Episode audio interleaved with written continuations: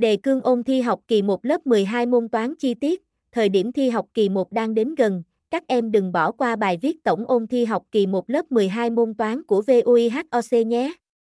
Toàn bộ những kiến thức và đề thi sát sườn nhất mà các thầy cô VUIHOC đã tổng hợp và lựa chọn giúp các em dễ dàng hơn trong quá trình ôn tập.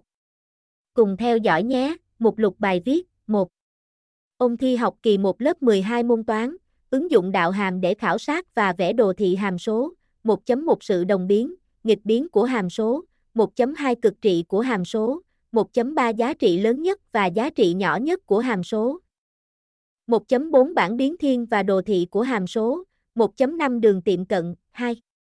Ôn thi học kỳ 1 lớp 12 môn toán, hàm số lũy thừa, hàm số mũ và hàm số logarit, 2.1 công thức lũy thừa, 2.2 công thức logarit, 2.3 hàm số lũy thừa, hàm số mũ, hàm số logarit, 2.4 phương trình mũ và logarit, 2.5 bất phương trình mũ và logarit, 3. Đề cương ôn thi học kỳ 1 toán 12, khối gia diện, 3.1 khái niệm và tính chất của khối đa diện, 3.2 các công thức tính thể tích khối đa diện, 4. Đề cương ôn thi học kỳ 1 toán 12, mặt nón, mặt trụ, mặt cầu, 4.1 mặt nón, 4.2 mặt trụ, 4.